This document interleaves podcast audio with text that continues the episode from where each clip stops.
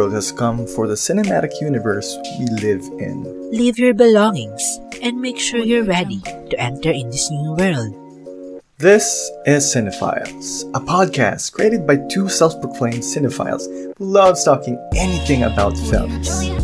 Catch us every Wednesdays and Saturdays at 6 p.m. on Spotify, Apple Podcast, and Google Podcast. So join us as we enter to the new world of Cinephiles. Munting paalala, ang episode na ito ng Hainay na Tagham the Podcast ay naglalaman ng mga sensitibong detalye tungkol sa mga patay at tema ng pagkamatay. Ito ay maaaring maging trigger o kaya naman ay maka-offend sa ilan sa inyo. Kaya ngayon pa lang, magbibigay na ako ng babala at general trigger warning para sa lahat. Listener's discretion is advised. Mabaho, kasula-sulasok, nakakasuka, nabubulok, mga di kaaya-ayang amoy. Ilan lang ito sa mga salitang ating ginagamit sa tuwing may nadidiskubre tayong patay na hayop o kaya naman ay kahit na anumang nabubulok sa ating kapaligiran o kahit sa ating tahanan. Napakabaho. Oo.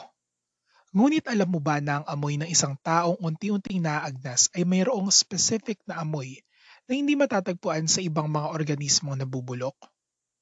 Sa unang bahagi ng ating Halloween special, ating pag-usapan ng mga bangkay at ang amoy na nagmumula sa kanila. Episode 25 Saan galing ang mabahong amoy ng mga bangkay?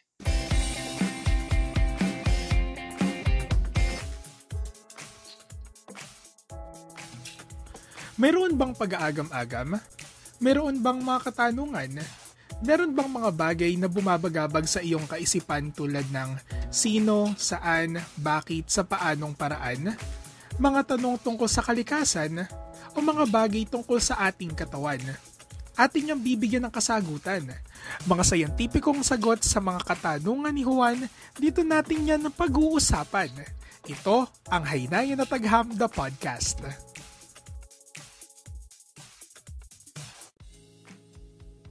Hey there mga kabayo! Welcome to another episode of Hainay na Tagham the Podcast. And welcome to episode number 25 and this is the month na kung saan na pinakahinihintay talaga natin na ang mga usapin tungkol sa something na scary, something na creepy, something na spooky Happy October to everyone.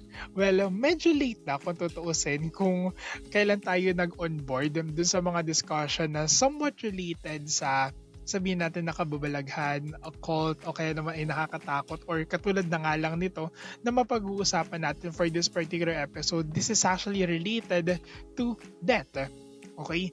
Um, even though meron tayong mga special episodes, every 10th episode na everything that is related to death, um, I would like to be somewhat in sync sa season. Sige, maging cliche na tayo kung maging cliche. But remember that learning about something specifically kung, kung tungkol man ito sa science ay mas maganda minsan kung ito ay medyo i-relate natin sa kung ano man yung team na ongoing dito sa panahon na ito. At sisimulan nga natin ang Halloween team ng Hainay na Taghamo with the discussion that is related with death isa talaga dun sa mga masabi ko na pinakamalapit sa puso ko pagdating sa mga topics na related sa biology bukod sa genetics, it is actually the, um, the concept of death.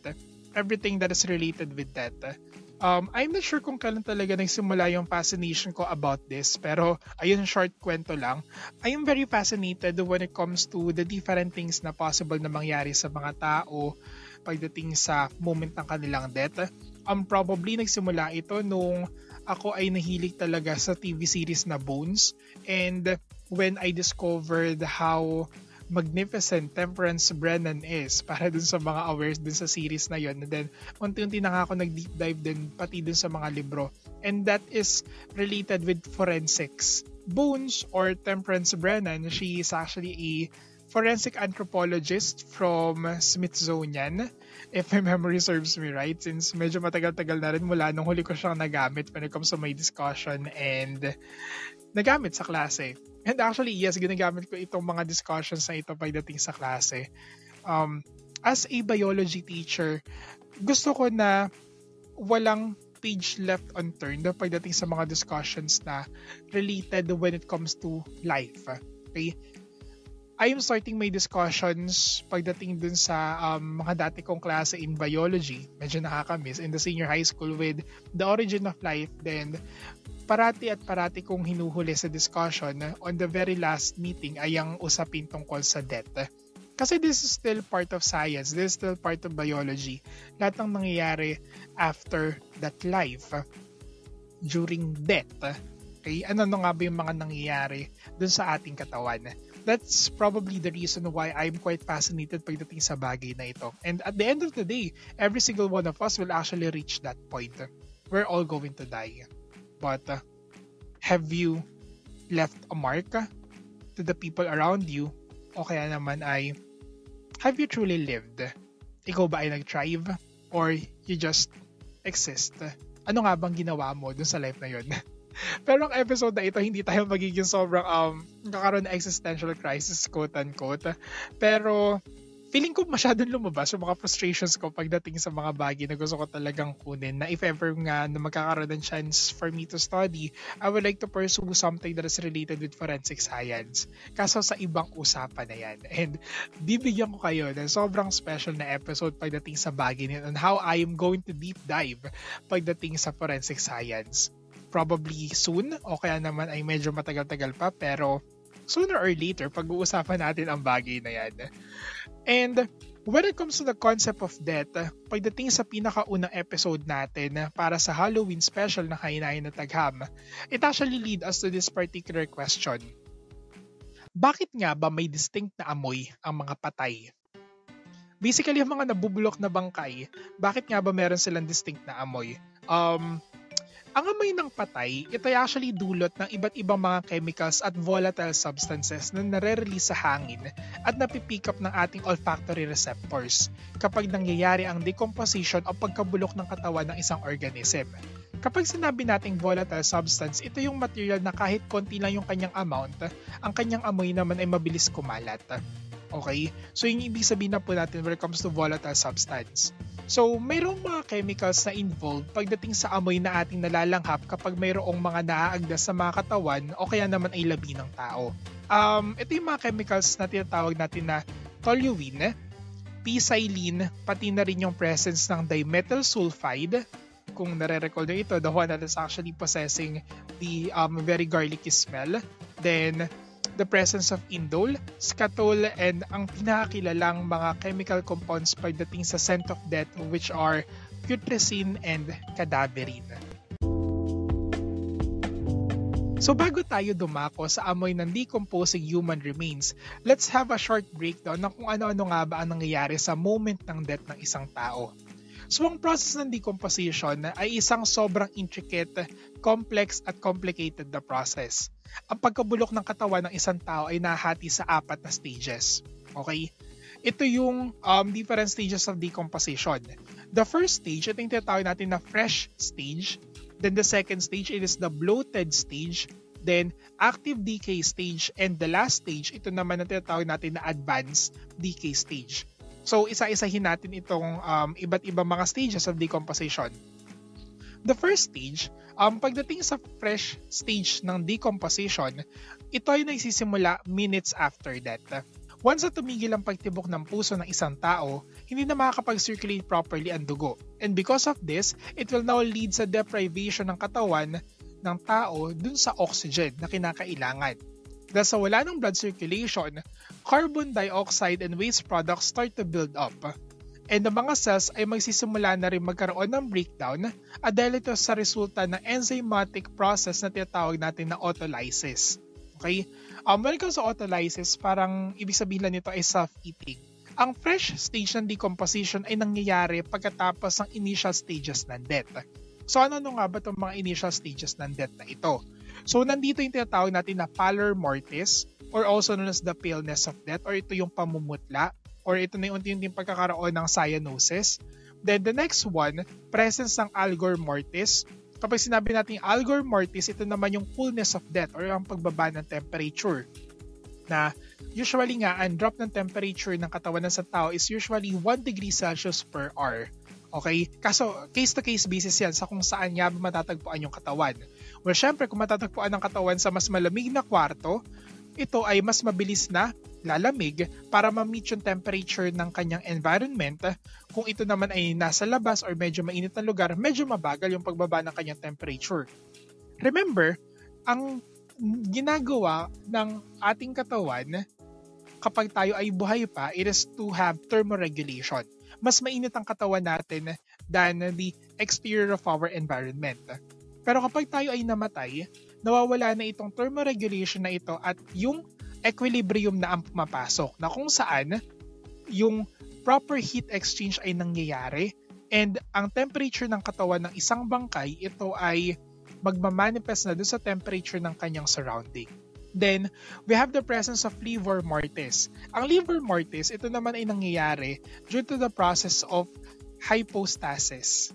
Okay, kapag sinabi natin na hypostasis, it is now the point na kung saan napupunta na yung blood or the bodily fluids dun sa pinakamababang lugar ng katawan. So, I already provided a trigger warning for everyone. For instance, ang isang tao ay namatay na nakahiga. Kung siya ay nakahiga, ang lowest point ng kanyang katawan ay ang kanyang likod. So, dito mapupunta yung dugo. The pool of blood will be um, pulled by the gravity. So, yung pinakamababang lugar ng katawan ng tao, dito na may ipon yung dugo. Yun yung reason kung bakit nga ba nakakita kayo ng discoloration dun sa mga portions na pinakamababa. So, for instance, trigger warning, someone hanged himself. Namatay siya by hanging. Ang lowest point ng kanyang katawan, it is the feet. Kaya dun mapupunta yung dugo. Kaya yun yung magkakaroon ng discoloration ngayon. Liver mortis shows those discoloration.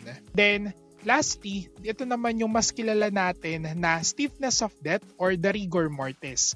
Ang rigor mortis ito ay nangyayari kapag um, na-activate na ngayon or nagko-contract yung iba't ibang mga muscle fibers natin because of the action of the actin and myosin na inuubos na lang yung adenosine triphosphate or yung energy content nila. Um, ang stiffness ng mga muscle fibers natin ay matitigil hours after death. Kapag naubos na yung adenosine triphosphate or yung ATP for the contraction or ang interaction ng actin at ng myosin fibers, it will now enter the decomposition na doon na nga nagsisimula ang fresh stage. Doon na magsisimula ang autolysis and kapag nasira na unti-unti yung mga fibers ng mga muscles, unti-unti na rin lalambot uli ang katawan.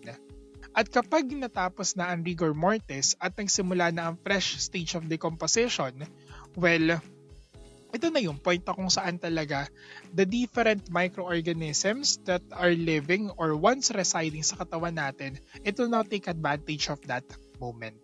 They will now take advantage of your death for you to be consumed by these organisms. Now, for the second stage naman ng decomposition, dito na pumapasok yung action ng mga microorganisms that I mentioned earlier. So, always remember, pagdating doon sa katawan natin, ito yung pinanirahan ng mga iba't ibang uri ng bacteria na sobrang beneficial pagdating sa ating digestion. Na kung magfo-focus nga tayo dun sa ating gut or sa ating sikmura or sa ating intestine, ito na yung tinatawag natin na gut microbiome. So kapag nagsimula na na ma-invade ng iba't ibang ng mga iba't ibang microorganisms na ito ang ating mga soft tissues, sinisimulan nila dun sa ating um, viscera or internal organs and intestine, it will actually produce different types of gases. And ito na yung magdudulot ngayon ng swelling o pamamaga. Ito na yung tinatawag natin na process of bloating. Kaya nga ang tawag sa second stage of decomposition is bloated stage kasi dito na nangyayari ang bloating process. During this time, maaring dumoble ang size ng katawan ng isang bangkay dahil nga sa gases na present sa kanyang katawan. So basically, kaya lang naman po ito mag-bloat kasi hindi mare-release yung hangin and at the same time wala po ito escape. So yun nga, mare-release, makakontain lang po doon sa katawan. And because the body is starting to decompose, dito na nga po may ipon at may ipon ang mga gases na ito na ang reason kung bakit nga ba dodoble yung size ng katawan ng isang tao. Itong mga gases na ito will actually include putrescine and cadaverine. Once again, pinag-uusapan natin ng mga tao ha. So, kitang-kita din na magkakaroon ng discoloration sa katawan ng isang bangkay to a yellow-green hue dahil ito sa sulfur-containing compounds na nire-release ng mga bacteria while they are feasting dun sa ating internal organs. Dahil sa bloating na nangyayari sa katawan natin, it can lead to the build-up of pressure na it will actually force out yung movement ng iba't ibang mga bodily fluids sa mga natural orifice natin. Na in some cases, after mag-relax ng ating bladder na kapag namatay ang isang tao na ito ay naiihi o kaya naman siya ay nadudumi or natatay, mari mangyari po uli ito. Na ang mangyayari naman at this point, hindi na lang basta-bastang um, gantong bodily fluids na marerelease, kundi mga sabihin natin na gelatinous o kaya naman ay mga materials ang na breakdown ng mga bacteria at ito na nga yung mga materials na nabubulok na.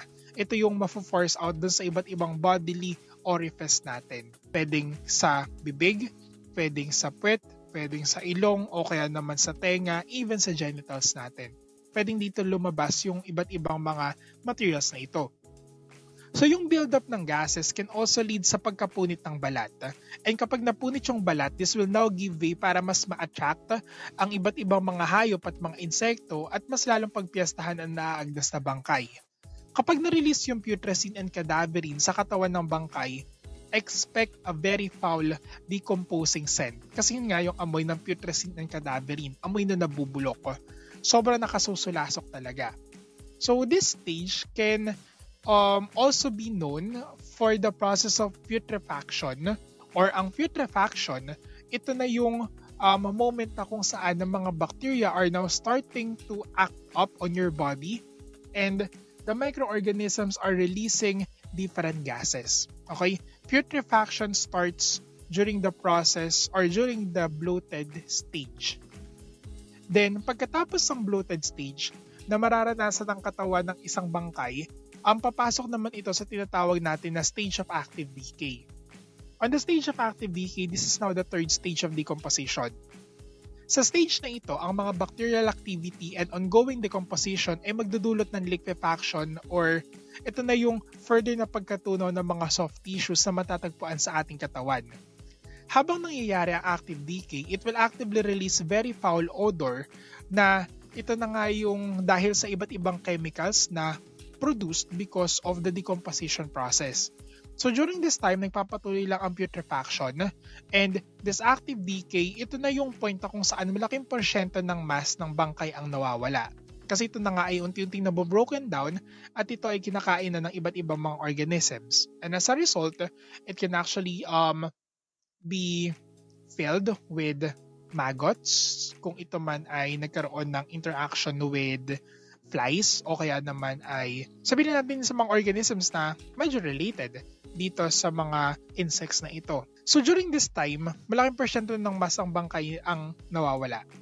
Kasi nga ito yung kinakain at kinokonsume ng iba't ibang mga organisms. Then, yung pinaka-last stage naman, ito na yung stage of, uh, of advanced decay. Ito ay nangyayari kapag ang majority or halos lahat ng cadaveric materials have already decomposed. Or kapag sinabi natin cadaveric materials, ito na yung mga materials na pwede mabulok.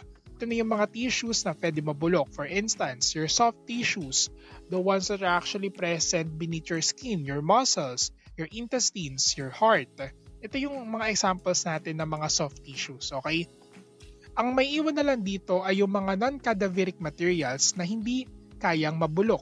For instance, ang presence ng inyong um, hair, nails, and even your bones. So kung tutuusin, sobrang daming factors ang kailangan natin i-consider pagdating sa decomposition ng isang katawan. Kasama na dito yung location, and at the same time the temperature, the environment, the condition, the amount ng iba't ibang mga materials, even ang diet na present dun sa tao na yun all throughout his life can actually alter the amount of compounds and gases na pwedeng mabuo sa katawan ng isang tao kapag siya ay nagsisimula ng maagnas. And now, for the million dollar question, since parang medyo mahaba na itong usapin natin dito. Bakit nga ba mabaho ang nabubulok na bangkay? Well, maraming mga compounds ang dahilan kung bakit nga ba may mabahong amoy ang mga bangkay.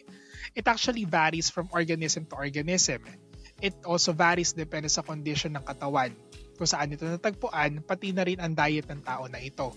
Pero what we do know is that there are around 800 chemicals that make up the smell of death.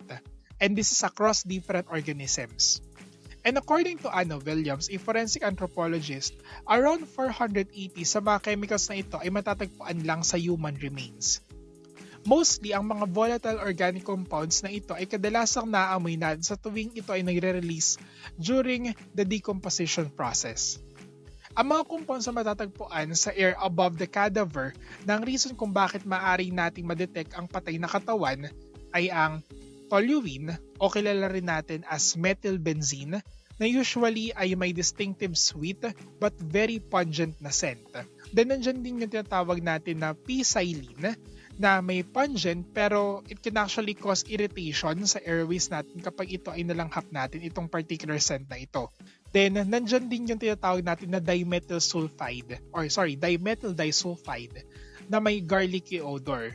Ito yung mga compounds na commonly measured kapag kinoconsider natin ang presence ng mga dead bodies. So once again, we have the presence of toluene, p-xylene, and dimethyl disulfide. Maraming sulfur-containing compounds rin ang presence sa mga naay na sa katawan.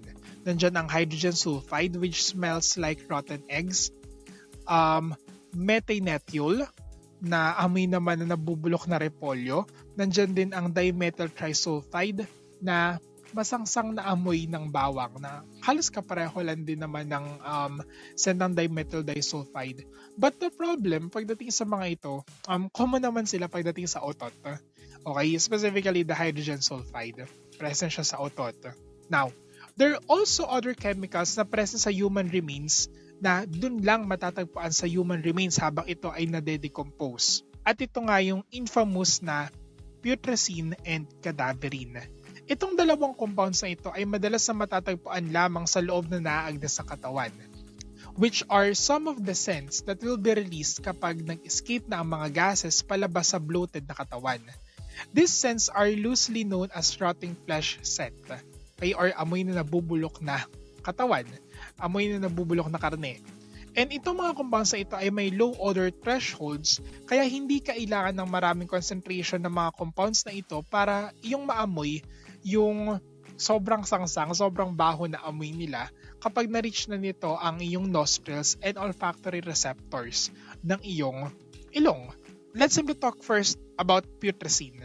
So ang putrescine or merong chemical name na butane 1,4-diamine ay kahaling tulad ng amoy ng putrid flesh at basura. Ang amoy nito ay medyo maasim pero mabaho.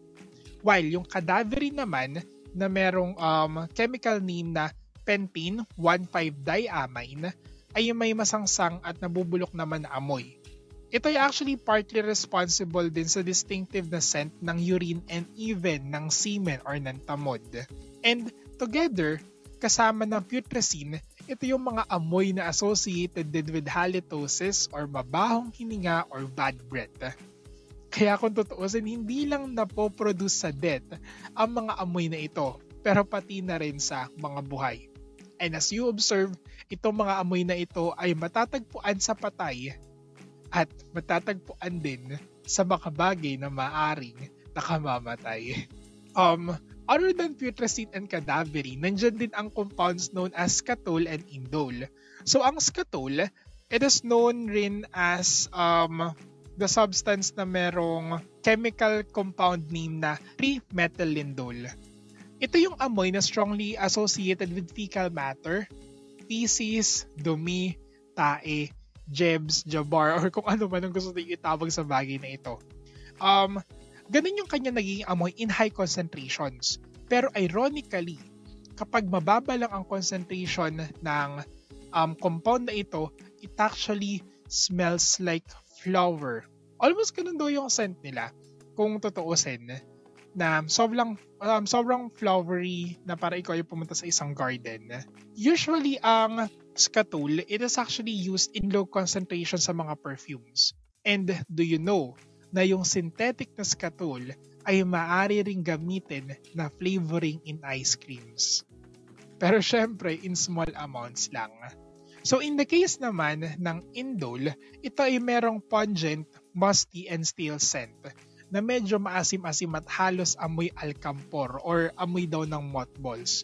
It is also um, present sa fecal matter pero katulad ng skatul, ang indol ay present din sa perfumes and sila daw ay halos kaamoy ng jasmine. Kaya present ang indol sa jasmine oils. So kung tutuusin hindi ba, kung sobrang daming concentration, kung sobrang dami ang ilalagay mo ng gatong uri ng compound, it will actually smell like shit. Literally. Pero kapag ito naman ay konti lang, tamang amount lang, it will smell like something fresh. Just like the flowers, just like the garden.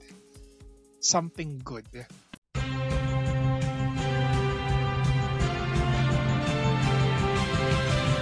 Teka muna, it's time for a pop quiz.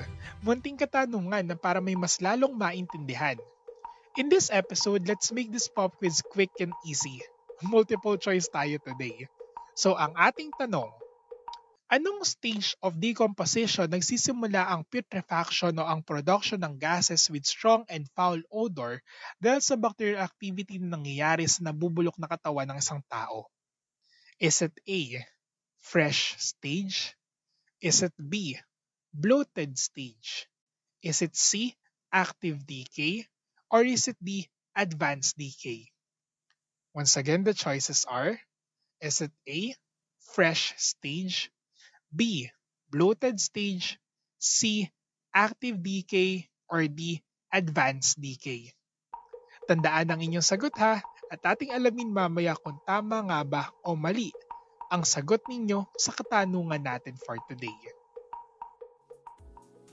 Kanina while I am discussing the different compounds that are responsible for the scent of decay, I mentioned here na there are different uses sa mga scents na ito. Kesa lang sa sila ay matagpuan sa amoy na nabubulok na bangkay, um, is it possible for us to mimic the scent of death? And ano nga ba ang significance ito pagdating sa paghahanap ng mga katawan ng mga victims, specifically kapag pinag-uusapan natin ng mga corpse or yung mga cadaver sniffing dogs or yung mga cadaver dogs, okay?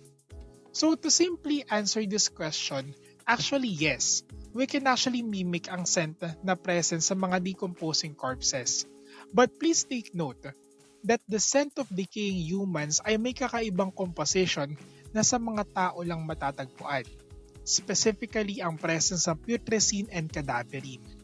And doon pumapasok ang mga cadaver dogs. Dahil sa sila ay mayroong sensitive na olfactory receptors, they can easily distinguish the scent of human remains if they are trained to find actual human bodies. So they can trace sa iba't ibang mga terrains, even sa ilalim ng lupa, sa ilalim ng putik o kahit sa tubig pa maari nilang madetect kung nasaan nga ba yung katawan na kailangan nilang i-retrieve. Pagdating sa forensic science, this conundrum is actually um, still a great concern. Dahil sa ethical restrictions and even laws na nagpo-prohibit to have human corpse possession sa iba't ibang bahagi ng mundo, um, hindi na pagpapatuloy ang mga researches pagdating dito sa kinakailangang details pagdating sa amount ng iba't ibang mga materials or ng mga compounds na matatagpuan sa naagnas na katawan ng tao. Dito pa nga sa Pilipinas, for instance, wala tayong body farm. Or ano nga ba yung body farm? Okay, for beginners, yung body farm, ito yung isang uri ng laboratory na sobrang vital for forensic scientists na kung saan maaari ma-observe dito ang death up close and personal. This is a comprehensive laboratory which examines the body of an actual dead human. Okay, meron ditong actual na katawan or mga katawan ng tao na kung ano nga ba yung mangyayari sa kanyang katawan kapag exposed to different situations, exposed to different temperatures, environment at marami pang iba. Okay? Dito nila ino-observe kung ano nga ba yung maaari mangyari sa katawan ng isang tao. Sa ibang mga bansa, ang body farm ay sobrang essential para mas lalong mapaiting ang knowledge ng mga forensic scientists sa kung paano madedetermine ang cause of death, time of death, nature of death, way of decomposition, and clues na vital to solve a crime. And ang body farms they can even train cadaver dogs to locate kung nasaan nga ba ang mga katawan ng mga taong namatay in different conditions for body retrieval. In a lot of countries, ang ginagamit nilang substitute to humans ay pigs, okay? Pig carcass, ito yung ginagamit nila usually. Um, by the way, kapag sinabi natin corpse and cadaver, we are usually pertaining it to humans, okay? Kapag sinabi naman natin na carcass, it is more on pigs. Um, corpse is usually the common term na ginagamit, pero for humans, um, general term talaga natin for humans ay cadaver. Um, just like what I mentioned earlier, sobrang laki ng problema kapag pigs yung ginagamit. Kasi remember, meron nga mga specific na scent na sa humans lang available. Kahit na parang sila na-decompose, yung concoction ng amount ng putrescine, cadaverine, scatolin, indole na distinct sa humans ay hindi madedetect nitong mga cadaver dogs na ito. So basically, they will be great in searching for pig corpses pero hindi sa katawan ng mga patay na tao. Let's face it, even though there's a lot of sense na kapag pinaghalo-halo natin can mimic the compounds for the scent of death, medyo matagal-tagal pa talaga before we create the synthetic aroma na kinakailangan na para magayon natin yung amoy ng nabubulok na tao para magamit sa training ng cadaver dogs and sabihin na rin natin na maaring maging used sa advanced technology ng kaysa dogs pa ang gamitin, maaring gamitin lang natin ng technology. We could use different gadgets, we could use different devices. Maraming concerns, maraming hurdles. Pero so far, um, the only thing that we can do much pagdating sa bagay na ito is let's not lose hope pagdating dito sa konsepto ng forensic aromatic science. Malay mo in future years, body farms will be available in our country and magkaroon na tayo ng chance to study everything about human death para mas lalong mapaiting ang knowledge ng mga Pinoy tungkol sa forensics and the study of death of human and the study of human remains.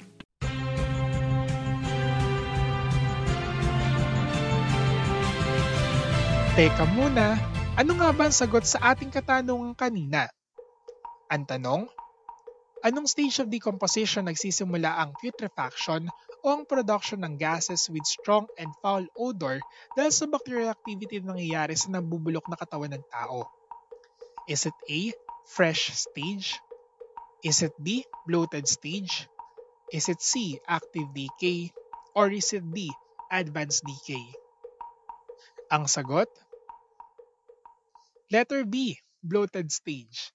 Dito nagsisimula ang putrefaction at evident ito dahil sa production ng gases sa body cavity ng human remains. Patuloy ito nangyayari hanggat meron pa mga bacteria nagbe-breakdown dun sa labi ng isang tao na namatay. Okay, so Tama ba ang iyong sagot sa ating katanungan para sa araw na ito? Pakilang correct answer mo na ito pagdating sa ating mga pop quiz. At ayan ha, abangan na mas marami pang mga pop-up quiz natin para sa mga future episodes ng Hinayan na Tagham at mag-impon lang ng mas marami pang puntos at mas marami pang kaalaman pagdating sa mga bagay-bagay na ating pinag-uusapan. Bakit nga ba may di kaaya-ayang amoy ang bangkay? Tandaan, dahil ito sa mga compounds na ating nalalanghap tulad ng P-xylene, toluene, dimethyl sulfide, putrescine, cadaverine, indole, and scatol. Hindi man kaaya-aya ang mga amoy na ito, naway maalala ninyo na sila ay dulot ng mga proseso na nangyayari sa loob ng ating katawan kahit tayo ay nalagutan na ng hininga. Kahit hindi na tayo buhay. Ilan lang ito dun sa mga bagay na nangyayari after life. There's still science beyond this life. There's still biology pagdating sa mga bagay-bagay na ito. This is now the end of my discussion ng pagdating sa usapin na ito and abangan ng iba pa nating pag-uusapan sa month-long Halloween-themed episodes ng Hainay na Taghava. Pero bago ko tapusin talaga ang episode na ito, iwan ko muna ang munting katanungan na ito para sa lahat. Ikaw ba? Payag ka bang magkaroon ng body farm sa ating bansa? And kung magkakaroon man ng body farm dito sa Pilipinas, willing ka ba na idonate ang katawan mo for forensic science? Hintayin ko ang mga sagot ninyo ha and be part of the conversation and tag me sa mga answers ninyo at pag-usapan natin yan sa socials ng Kahinayan at Tagham. Kung may gustong ibahagi or idagdag pa, go lang! Welcome to welcome yan! You can reach us on Twitter, Facebook, and Instagram at Hinay na Tagham or send those messages through email or baka gusto nyo rin ng collaborations or promotions with Sir Red, you can send them sa hinay-na-tagham at thebangph.com. Also, do not forget to support all local Pinoy and indie podcasts and ang lumalaking pamilya ng Bang Collective. You can reach us through our website, thebongpage.com para makita at makilala ninyo ang mga awesome na podcasters and content creators na kasama sa collective na ito. Huwag kalimutang magparehistro para makaboto mga kabayo ha. Extended na ang voters registration hanggang October 30. Tandaan, nasa kamay ninyo ang pagbabago kaya huwag ninyong kalimutan magparehistro para sa darating na eleksyon. Exercise not only your body, not only your mind, pati na rin ang iyong right of suffrage. Karapatan at responsibilidad natin yan. At umaasa akong maamoy natin ang magandang pagbabago pagdating sa pamamalakad sa ating bansa. Muli, ito ang inyong gurong lakan mula sa Bulacan, Sir Red. At ito ang Haynayan na Tagham the Podcast. Haynayan, magpakailanman. Paalam!